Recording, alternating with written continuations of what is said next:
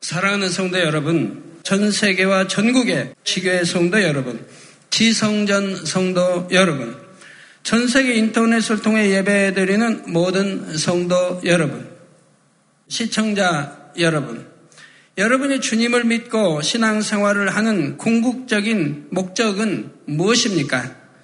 어떤 사람들은 질병을 치료받기 위해 교회에 나오고 어떤 사람들은 주님을 믿으면 축복받는다는 말을 듣고 물질의 축복을 받기 원해서 나오기도 합니다. 물론 하나님께서는 전지전능하시고 사랑이 많으시므로 질병도 고치시고 물질의 축복도 주시지요. 그러나 그 무엇보다도 가장 중요한 목적은 바로 영원한 생명을 얻는 것입니다. 죄사함을 받아 아담의 범죄 이후로 잃었던 영원한 생명을 얻고 하나님의 형상을 되찾아 천국에 가기 위해 신앙생활을 하는 것이지요.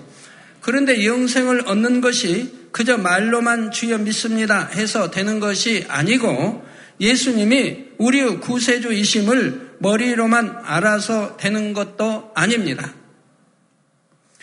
그러므로 지난 시간에는 주여 주여 부르며 주를 믿는다 하면서도 구원받지 못하는 경우에 대해 증거했습니다. 오늘부터는 주님을 믿고 영생을 얻기 위해서는 어떻게 해야 하는지 그 방법에 대해 증거하도록 하겠습니다. 물론 구원받고 영생을 얻는 것은 믿음으로 말미암아 되어지는 일입니다. 예수님을 구세주로 시인하고 자신의 죄를 회개하면 하나님께서 성령을 주시고 하나님의 자녀로 인정하심으로 거듭나서 어, 예, 생명을 얻게 됩니다. 그런데 육적으로도 아기가 응애하고 태어났다 해서 사람 구실을 온전히 할 수 있는 것이 아니지요. 젖을 먹고 밥을 먹으며 어른으로 자라야 하며 사람의 지식과 사람의 도리를 배워야 합니다. 그렇지 않고 잘 먹지도 않고 자라지도 않는다면 태어났다 해도 정상적으로 살 수 없고 결국 죽게 되겠지요. 영적으로도 마찬가지입니다. 주님을 영접하여 거듭났으면 그것으로 영생을 온전히 소유한 것이 아니고 영의 양식을 먹고 마시며 주님을 닮은 장성한 분량으로 계속 자라가야 합니다. 그러면 영혼의 성장을 위해 성도들에게 필요한 양식은 무엇일까요? 오늘 본문 요한복음 6장 53절에 보면 예수께서 이르시되 내가 진실로 진실로 너희에게 이르노니 인자의 살을 먹지 아니하고 인자의 피를 마시지 아니하면 너희 속에 생명이 없느니라 하셨습니다.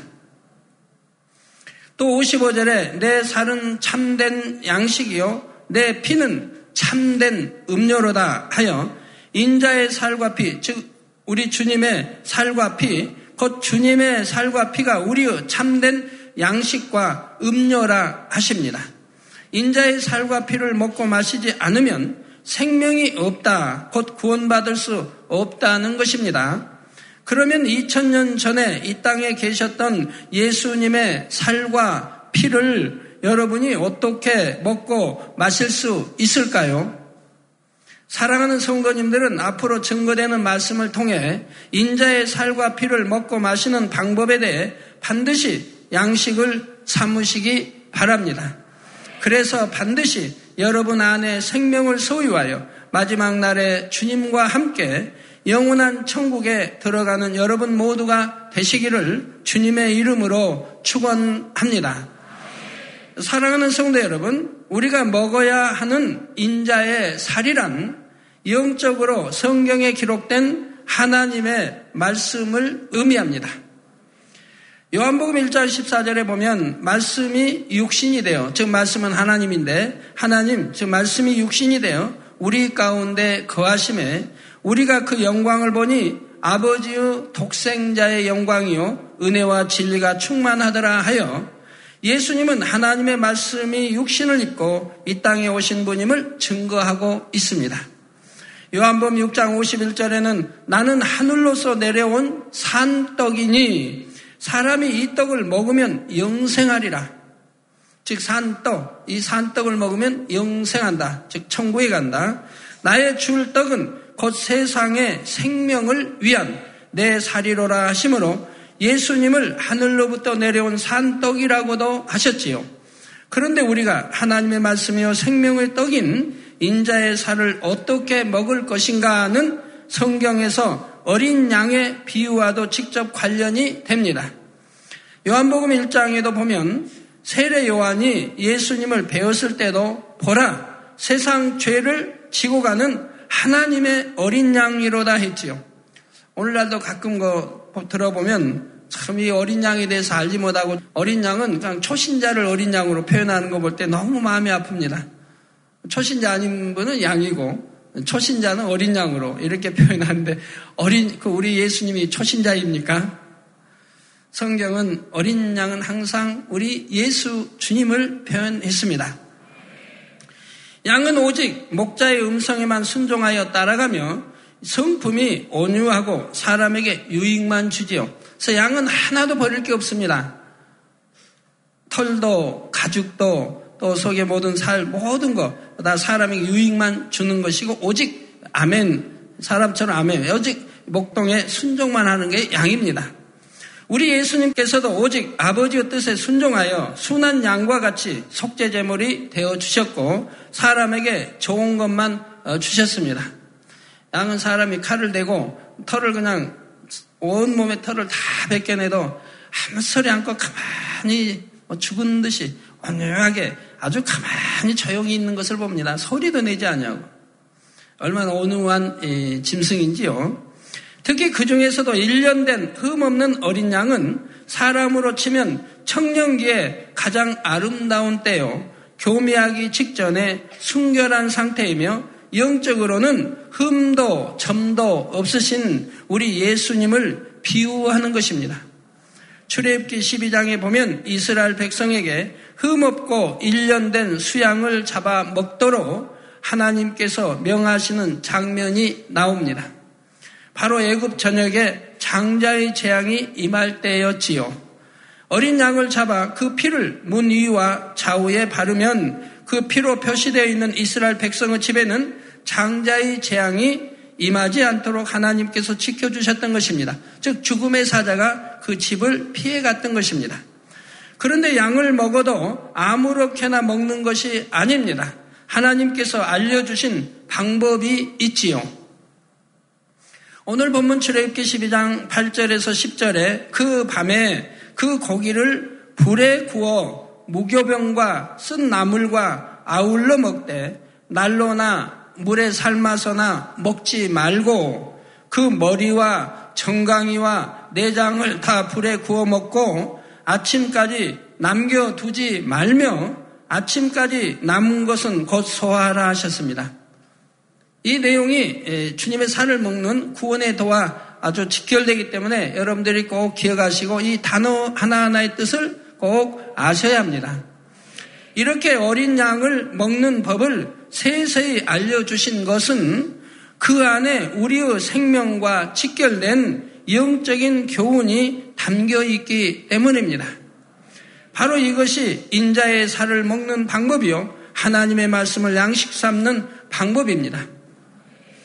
그러면 지금부터 어린 양을 먹는 방법에 대해 하나씩 살펴보도록 하겠습니다.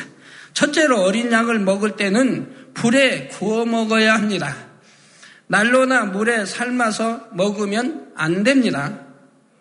또이 말씀 듣고 혹시 조시 가지고 어 나 고기 난로나 물에 삶아 먹으면 안 된다고 하던데 이렇게 또 해서 또 잘못 이해하시면 안 되고요. 여기서 불은 성령의 불을 의미합니다. 성령의 불에 구워 먹어야 된다고 말씀하는 거예요. 곧 우리가 성령의 감동함 속에 하나님의 말씀을 깨닫고 양식 삼아야 한다는 것입니다. 또한 성령의 불을 지피기 위해서는 우리가 불 같은 기도를 해야 하는 것이고요. 베드로후서 1장 20절에서 21절에도 보면 먼저 알 것은 경의 모든 예언은 사사로이 풀 것이 아니니 예언은 언제든지 사람의 뜻으로 낸 것이 아니요 오직 성령의 감동하심을 입은 사람들이 하나님께 받아 말한 것임이니라 했고 베드로후서 3장 16절에 또 그 모든 편지에도 이런 일에 관하여 말하였으되 그 중에 알기 어려운 것이 더러 있으니 무식한 자들과 굳세지 못한 자들이 다른 성경과 같이 그것도 억지로 풀다가 스스로 멸망에 이르느니라 했습니다. 하나님 말씀을 지식으로 억지로 풀어서는 아니 되는 것입니다. 자기 생각 속에 풀어서도 아니 되고요. 성령의 감동함을 입어서 성령이 깨닫게 해주시고 성령이 풀어주셔야 한다 이 말입니다. 저는 그러기 위해서 지금까지 그 많은 세월을 산에 가서 기도했고 늘 옛날에는 금식하며 기도하고 늘 기도해서 이 설교하는 모든 말씀들을 이렇게 하나님이 풀어주신 말씀으로 지금까지 전해왔다 이 말입니다. 곧 하나님의 말씀을 성령의 감동으로 풀지 않고 억지로 풀게 되면 오히려 진리를 벗어나 멸망에 이른다고 경계하시는 것입니다. 성령의 감동함이 없이 억지로 푼다는 것은 본문에서 말한 대로 날로 먹는 것이나 물에 삶아 먹는 것 등을 말합니다. 하나님의 말씀을 날로 먹는다는 것은 바로 말씀 안에 기록된 영적 의미를 깨닫지 못하고 기록된 문자 그대로 해석하는 것을 의미하지요. 고기를 날로 먹으면 소화도 잘 안 되고 배탈이 나기 쉬운 것처럼 마찬가지로 하나님의 말씀도 날로 먹으면 엉뚱한 반응이 나오게 됩니다. 어린 양을 날 것으로 먹는 예를 몇 가지 들어보지요. 마태복음 6장 6절에 너는 기도할 때내 골방에 들어가 문을 닫고 은밀한 중에 계신 내 아버지께 기도하라. 은밀한 중에 보시는 내 아버지께서 갚으시리라 하셨습니다. 자, 이 말씀을 문자 그대로 풀면 여러분도 기도하기 위해서는 꼭 골방을 만들고 거기 들어가서 기도해야 하나님의 말씀에 순종하는 것이 됩니다. 그러니까 골방이 없는 사람들은 골방을 만들어서 그렇게 기도해야 할 것이라 이 말입니다. 그러나 성경 어디를 보아도 믿음의 선진들이 골방에서 기도했다는 기록은 찾을 수가 없습니다. 예수님께서도 기도하실 때는 골방이 아니라 동산이나 한적한 곳에서 하셨고 사도들은 성전에서 기도했으며 지붕이나 바닷가에서 기도했다는 기록이 있습니다. 베드로도 지붕 위에 올라가서 기도했던 것을 볼 수가 있죠. 다니엘은 창문을 열고 예루살렘을 향해 기도했죠. 프로 창문을 열고 예루살렘을 향해 기도했다 이 말입니다. 기도하는 모습 보이게 되면 사자의 밥이 되는 것을 알면서도 타협치 않냐고 창문을 열고 기도하는 것을 볼 수가 있지요. 그러므로 여기서 방은 실제 집안의 방이 아닙니다. 영적으로 방은 사람의 마음을 의미하는데 그 중에서도 기도할 때 골방에 들어가라 하신 것은 깊은 마음 중심에서 하나님과 교통해야 함을 깨우쳐 주시기 위한 것이지요. 깊숙한 골방에 들어가 문을 닫으면 그 안에서는 외부와 완전히 차단이 됩니다. 그런 것처럼 우리가 기도할 때는 사람에게 보이기 위해 외식하지도 말고 세상 근심 걱정이나 잡념으로 중언부언하지도 말고 중심으로 하나님과 교통해야 한다는 것입니다. 여러분이 하루 이제 종일 뭐 일을 하고 노동 일을 하고든 일을 하고 정말 여러 가지 이제 참 어려운 이런 일들 생각하고 하다가 교회 오셔서 기도하시려면 좀 육으로 지쳐가지고 기도하셔서 그러다 보면 졸리기도 하고 피곤하기도 합니다. 육을 이기지 못하죠. 아, 그런 분들, 그런 분들, 제 말씀 잘 들으세요.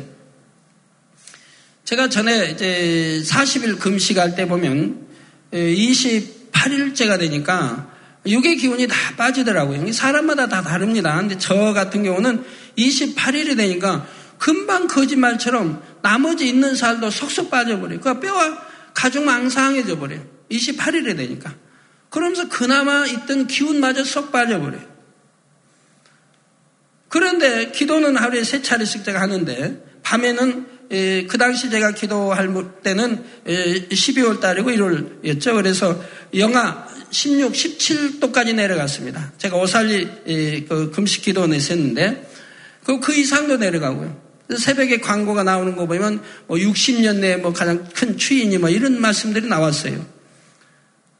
그래서 그런, 그런 속에서 이제 금식 중에 기도하니 그래서 이제 밤이 되면 이제 기도 굴로 이제 찾아 들어가죠. 찾아 들어가면 참 뭐 다리에 힘도 없고 언덕 하나를 넘어야 되는데 그래가지고 북쪽에 들어오는 그쪽에 이제 기도 굴들 있지 않습니까? 지금은 모르지만 옛날에는 거기 이제 언덕을 넘어서까지 가는데 아주 뭐 아무 기운 없이 무 상태에서 걸어 들어가죠. 그 마음에 한 가지 소원. 내 기도굴이 있기를 바라는 거죠. 다른 사람 다 차고 기도하는 아닌 내 기도굴이 꼭 있기를 바라는데 감사하게도 항상 쭉 가보면 제가 기도할 굴 하나씩 꼭 비어 있었습니다. 그래서 기도굴에 들어가면 기도굴이 성애로 이게 한 뼘 이상씩 벽에 성애로 나와 있는 거예요. 그러니까 완전히 얼음굴 안에서 기도하는 것 같은 거예요. 아주 싸늘하지요. 싸늘하지요. 근데 28일 지나서는 기운도 까매가지고 무릎을 꿇으면 힘이 없으니까 소리가 나오질 않는 거예요. 소리가. 그래도 기도해야 되기 때문에 몸부림을 치는 거예요. 어찌하든 하나님 기운을 주세요. 힘을 주세요. 기도할 수 있는 힘을 주세요. 하고 몸부림을 치는 거예요.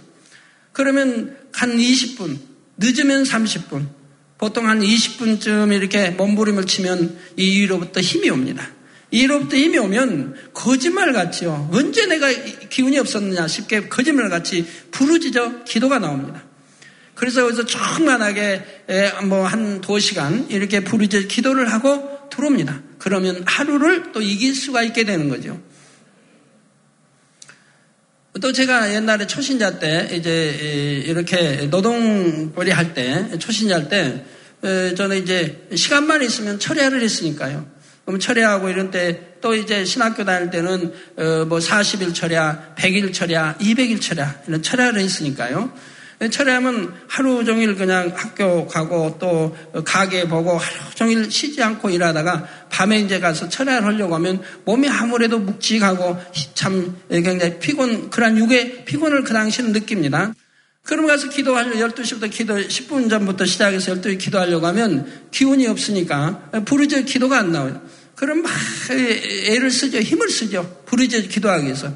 그러면 최소한 그 당시 보면 20분, 늦어도 30분, 보통 20분이면 이제 몸부림치고 애를 씁니다. 부르짖어 기도하기. 그러면 하늘로부터 힘이 주어집니다. 그러면 이제 거짓말 같죠. 힘이 주어져서 부르짖어 기도하면 거짓말 같죠. 피곤이 싹 풀어 없어집니다. 그리고 뭐 다른 하여튼 기운이 샘솟듯어요. 그래가지고 부르짖어 새벽 4시까지 기도를 하게 된다 이 말입니다. 그러고 나면 잠을 자지 않아도 그 다음날 조금 더 피곤함을 느끼지 않아요. 그러지만 한두 시간 자고 또 이제 7시 전에 일어나서 밥을 먹고 어, 또 연세대학교 있는 거기까지 또 학교를 또 가야 되고요. 그래서 아무리 피곤해도 아무리 기운이 없어도 아무리 피곤하다 해도 내가 정말 하나님 앞에 부르짖 기도하기 위해서 힘쓰고 애쓰면 늦어도 20분, 정 늦을 때는 30분이면 이로부터 힘이 오더라 이 말입니다. 하나님이 주시는 힘이 그 힘을 공급받아서 기도할 수 있게 되더라 이 말입니다. 물론 평소에야 그런 거 없죠. 먹고 뭐, 아, 힘이 있는데 평소 기도할 때 기도 들어가면 바로 부르짖어 충만히 기도가 나오지만 제가 말하는 것은 40일 금식 기도할 때 또 육에 너무너무 지쳐있는 상황에서 기도할 때 그랬다고 지금 말씀드리는 겁니다. 세상 근심 걱정이 잡념으로 중원분하지 말고 중심으로 하나님과 교통해야 한다는 것입니다. 또 다른 예를 들어 고린도전서 14장 34절에서 35절에는 모든 성도의 교회에서 함과 같이 여자는 교회에서 잠잠하라. 저희의 말하는 것을 허락함이 없나니 율법에 이른 것 같이 오직 복종할 것이요. 만일 무엇을 배우려거든 집에서 자기 남편에게 물을지니 여자가 교회에서 말하는 것은 부끄러운 것임이라 했습니다. 여러분이 문자적으로 보시면 우리 여성노님들 큰일 났습니다. 자, 이를 문자적으로 보면 여성들은 교회에서 잠잠해야 하니까 기도나 찬송도 소리내어 할 수 없고 앞에 나서서 어떤 사명을 감당하지도 못할 것입니다. 오늘날도 이것을 문자적으로 풀어서 교회 안에서 여성들의 활동을 제한하는 장로의 유전을 만든 교단들이 있지요. 그래서 여자, 그래서 많은 교회들이 여자가 단에서 사회 본다는 거 상상 못 합니다. 아예 또 단에서 말씀 거 상상 못 하고요. 근데 오늘날 여목사님들이 많이 교단마다 나왔으니까 그런 게 많이 철폐됐겠지만 여자가 단에서 쓴다 또는 뭐 사회를 본다 이건 뭐 그냥 그냥 그 당시 이단으로 쳐버렸어요. 요즘 많이 이제 풀어졌을 거예요. 이집트 나라 거기다 여자들은 단에 못 선대요. 여자가 어, 뭐 찬양 인도 사인 적은 그 나라 없대요. 그 나라 법이 그런다 이 말이에요. 그 중동의 법이 그렇고요. 여자들은 그만큼 소외되고 남자 밑에 이렇게 오직 복종, 순종이 있는 거지요. 예, 그래서 그래서 장로 유전을 만든 교단들이 있습니다. 그러나 성경을 보면 구약 시대에도 드보라의 경우와 같이 여인이 백성들을 인도하는 사사로 세워진 때도 있고, 저 남자보다도 여자가 더 믿음이 좋고 더 담대하니까 하나님이 여자를 선지자로 세워서 자기 백성을 구원하게 하시는 것을 볼 수가 있더라 이 말입니다. 또 백성들에게 하나님의 뜻을 전하는 선지자 중에도 여선지자가 있었습니다. 신약에서도 예수님을 붙여쳤던 여러 여인들이나 교회를 섬겼던 여인들의 이름이 곳곳에 기록되어 있지요. 그러므로 여자가 교회에서 잠잠하라 할 때 여자란 하나님의 말씀 안에 살아가는 여성도님들을 의미하는 것이 아닙니다.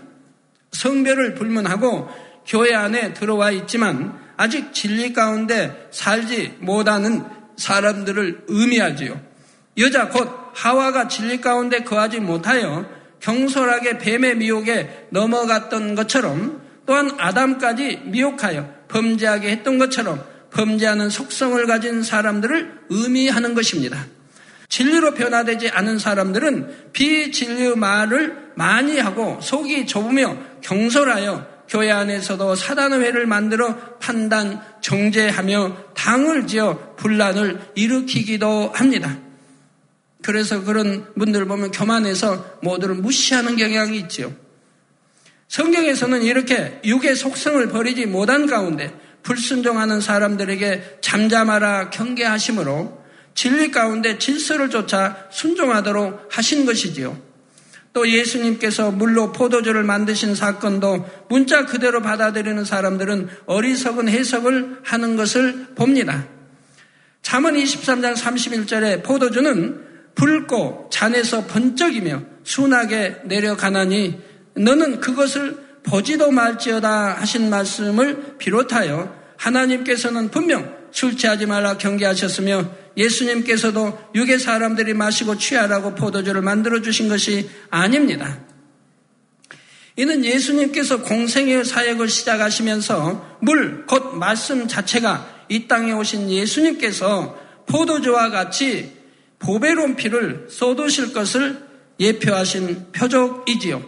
즉 말씀 물로 물로 포도주를 만든 것은 바로 어, 이 물인 즉 말씀 이 말씀이 이제 십자가 우리 주님이 십자가에 못 박혀 우리 죄를 대속해 피를 흘리실 것을 예표하신 것이라 이 말입니다.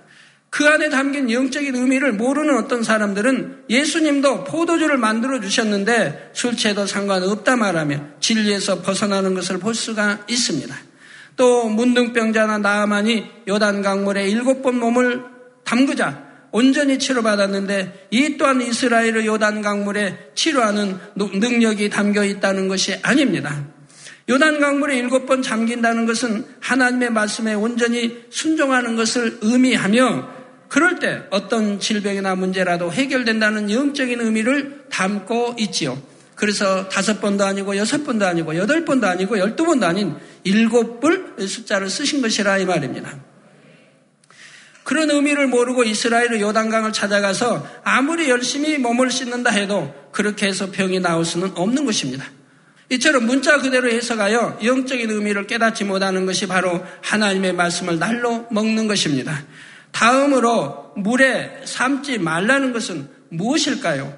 이는 바로 하나님의 말씀을 대할 때 다른 어떤 세상 것도 가미해서는 안 된다는 뜻입니다. 때때로 하나님의 말씀에 진리 외의 이론들을 섞어서 이해하려고 하거나 사람의 생각과 이론 속에서 설교하는 사람들을 볼 수가 있습니다.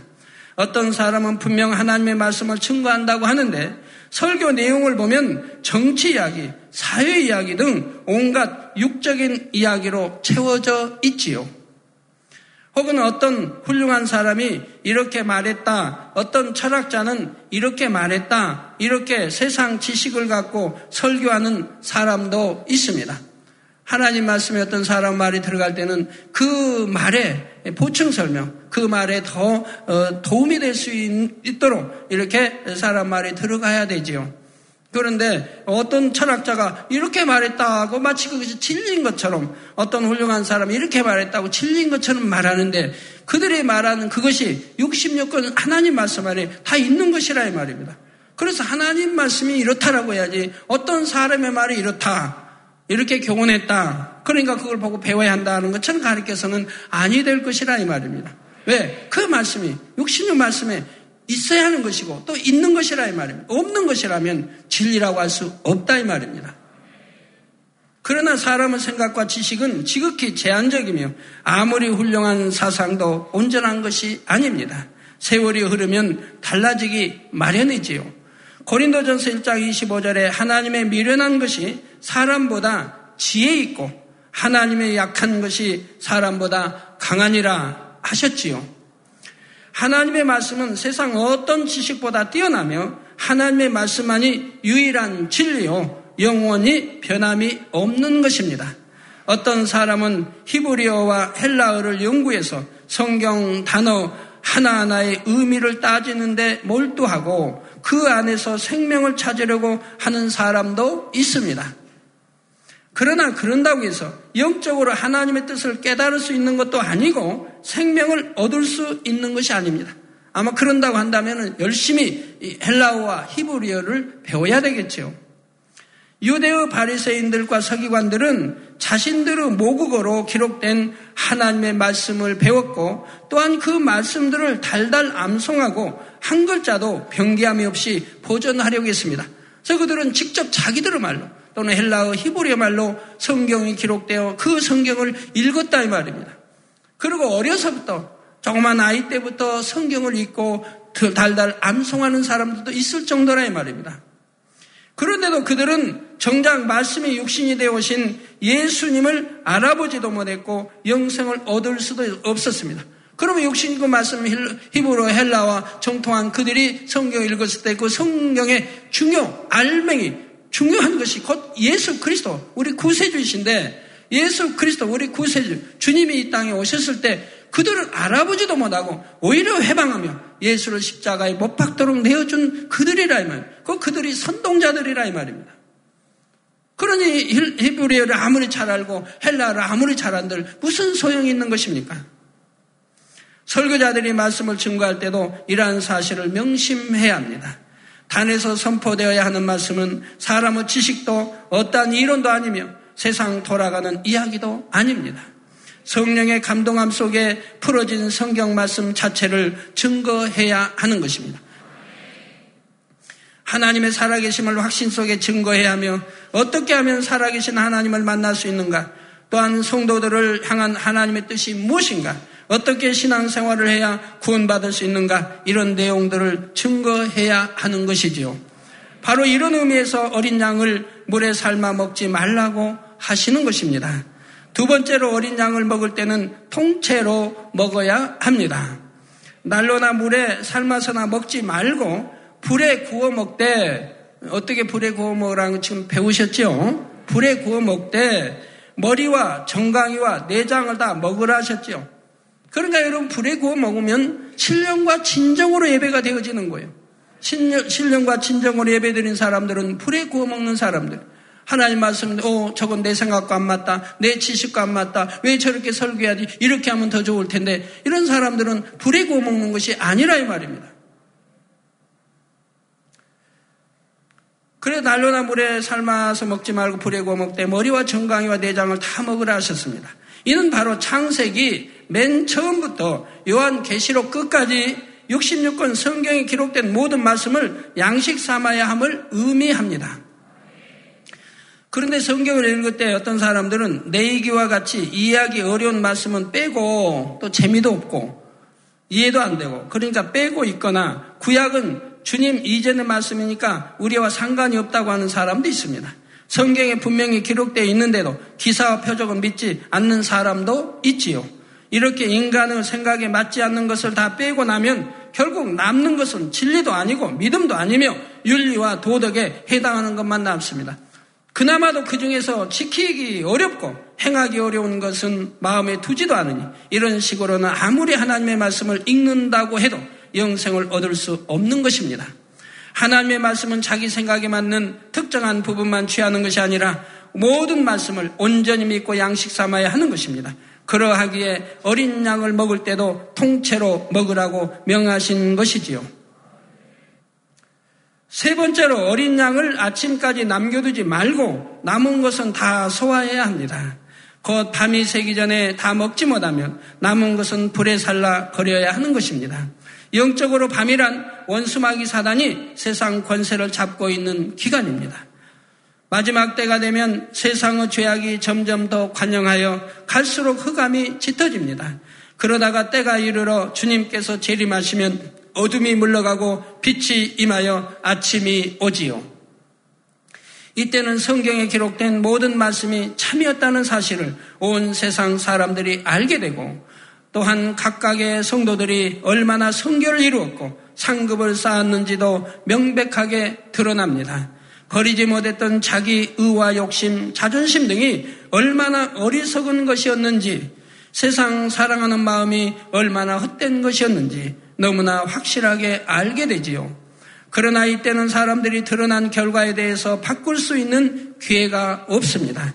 내가 빨리 죄악을 버리고 영으로 들어갈 것을, 천국의 상급으로 더 많이 쌓아둘 것을 하고 안타깝게 후회해도 이미 늦은 것이지요. 여러분들이 천국 가기 전에 영으로만 들어오셔도 세상의 육적인 모든 것들이 얼마나 헛되고 헛되다는 것을 깨닫게 됩니다. 영으로 들어오시기만 해도요. 육에 있던 신앙과 영에 있던 신앙은 예, 천지, 예, 아주 파이하게 다릅니다. 하늘과 땅이 다르, 아주 파이하게 다르다 이 말입니다. 육적인 신앙이 있을 때와 영의 신앙, 영의 신앙이 있으면 육의 어떤 염려, 것이 걱정 건 또 다 사라집니다. 왜 이제는 온전히 하나님께 맡긴 신앙이 되므로 염려, 근심, 걱정해도 소용없다는 거 알죠. 해야 소용없고 하나님을 기쁘게 해드리지도 못한다는 거 압니다. 그런 것이 있으면 사단의 역사받는다는 거 압니다. 오히려 될 것도 아니 되고 아니 될 것은 더 아니 된다는 거 압니다. 그 영으로 들어가면 그런 염려, 근심, 걱정도 없어집니다. 오직 하나님의 나라 의를 위해 걱정하고 힘을 쓰게 되죠.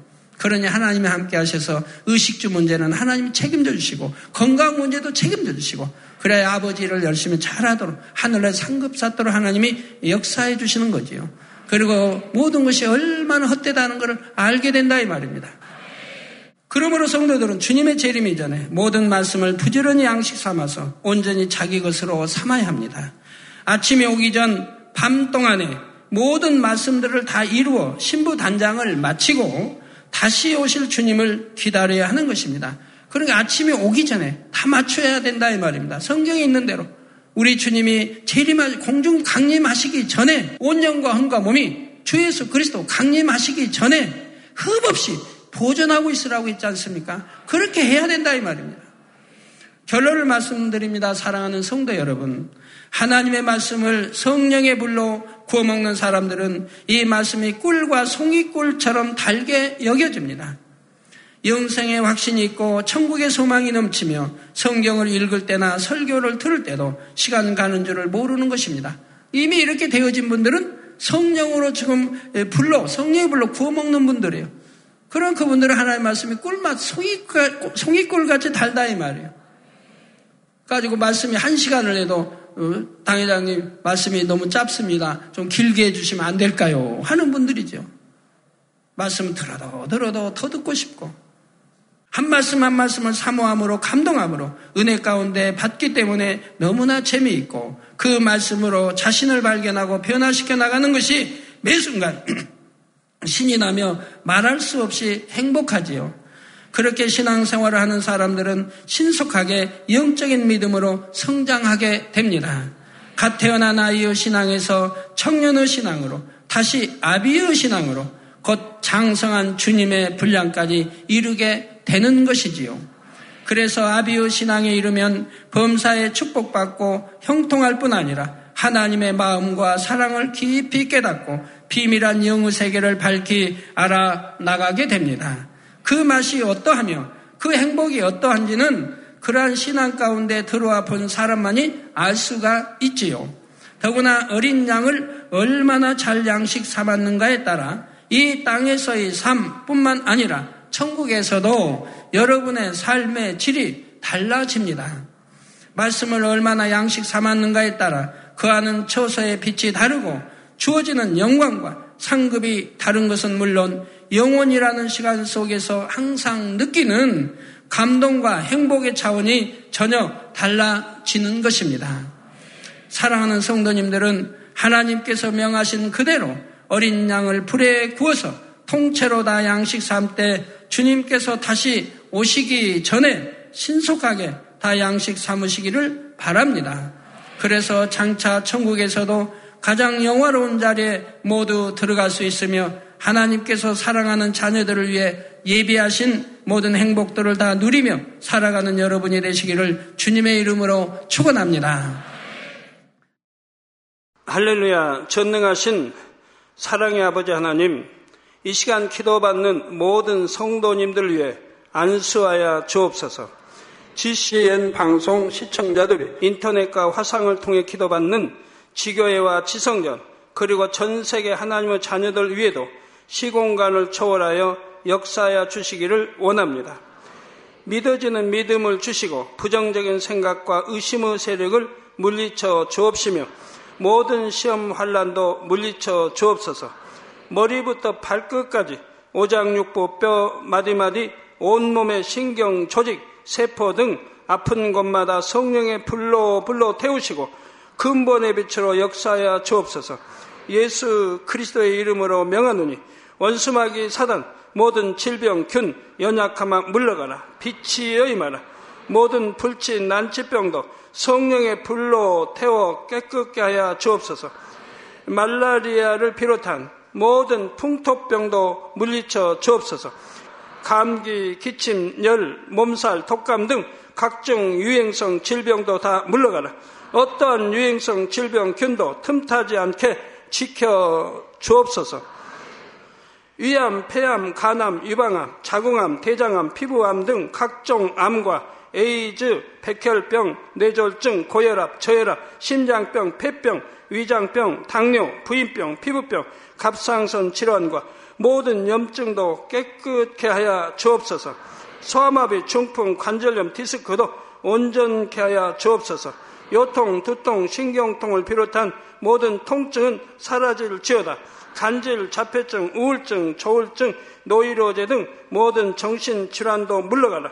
모든 마비된 것도 풀어지고 일어나 걷고 뛸지어다. 눈도 잘 보이게 하옵시고 귀도 잘 들리게 하여 주옵소서. 소경은 눈을 뜨고 기머거리는 들으며 벙어리는 말할지어다. 각종 사고, 후유증도 깨끗게 하시고 부러진 뼈도 붙여 주옵소서. 화상 입은 것도 온전케 하옵시고 화기암 물러가라 열도 물러가라 아버지 흉터 나지 않게 역사해 주시기 원합니다. 마약을 비롯하여 각종 약물과 독극물 중독도 깨끗함을 입을 지어다. 죽은 신경과 세포가 살아나며 죽은 자도 살아나게 하여 주옵소서. 잉태의 축복도 주시기를 원합니다. 잉태의 축복을 받으라 예수 그리스도의 이름으로 명하노니 원수마귀 사단아 하늘 공중 곳에 잡은 악의 영들아 물러가라. 그의 사자들도 물러갈지니라. 이 땅의 악한 영 더러운 영 거짓되고 간사한 영 의간질하고 미혹하는 모든 어둠들은 물러가라. 모든 흉악의 결박을 풀고 어둠아 물러가라. 빛이 여임하라. 아버지 하나님 부르짖어 기도할 수 있는 능력을 주시고 죄를 버리고 성결될 수 있는 능력을 주옵소서 영원히 잘됨 같이 범사에 잘되게 하시고 가정의 복음화도 이루어 주시기를 원합니다. 한 주간도 모든 사고와 재앙으로부터 지켜주시고 불통이 없는 형통한 삶을 살 수 있도록 축복해 주옵소서. 성령의 불담으로 천군 천사와 주님의 불꽃 같은 눈동자로 모든 하나님의 자녀들과 가정, 일도 사업들을 지켜주시기를 원합니다. 학생들에게 지와 명철을 더하시고 공부할 수 있는 뜨거운 마음과 열정도 더하여 주옵소서. 마음과 생각을 세상에 빼앗기지 않도록 지키시고 하나님을 뜨겁게 사랑하는 학생들로 축복하여 주옵소서. 하나님의 자녀들이 먹으나 마시나 입으나 무엇을 하든지 하나님 앞에 영광 돌리는 삶이 되게 축복하여 주시기를 원합니다. 나는 하나님을 만났노라, 체험했노라, 응답 받았노라, 축복 받았노라, 간증하는 입술이 되게 역사하여 주옵소서. 아버지 하나님 감사합니다. 홀로 영광 받으옵소서. 우리 주 예수 그리스도의 이름으로 기도하옵나이다. 아멘.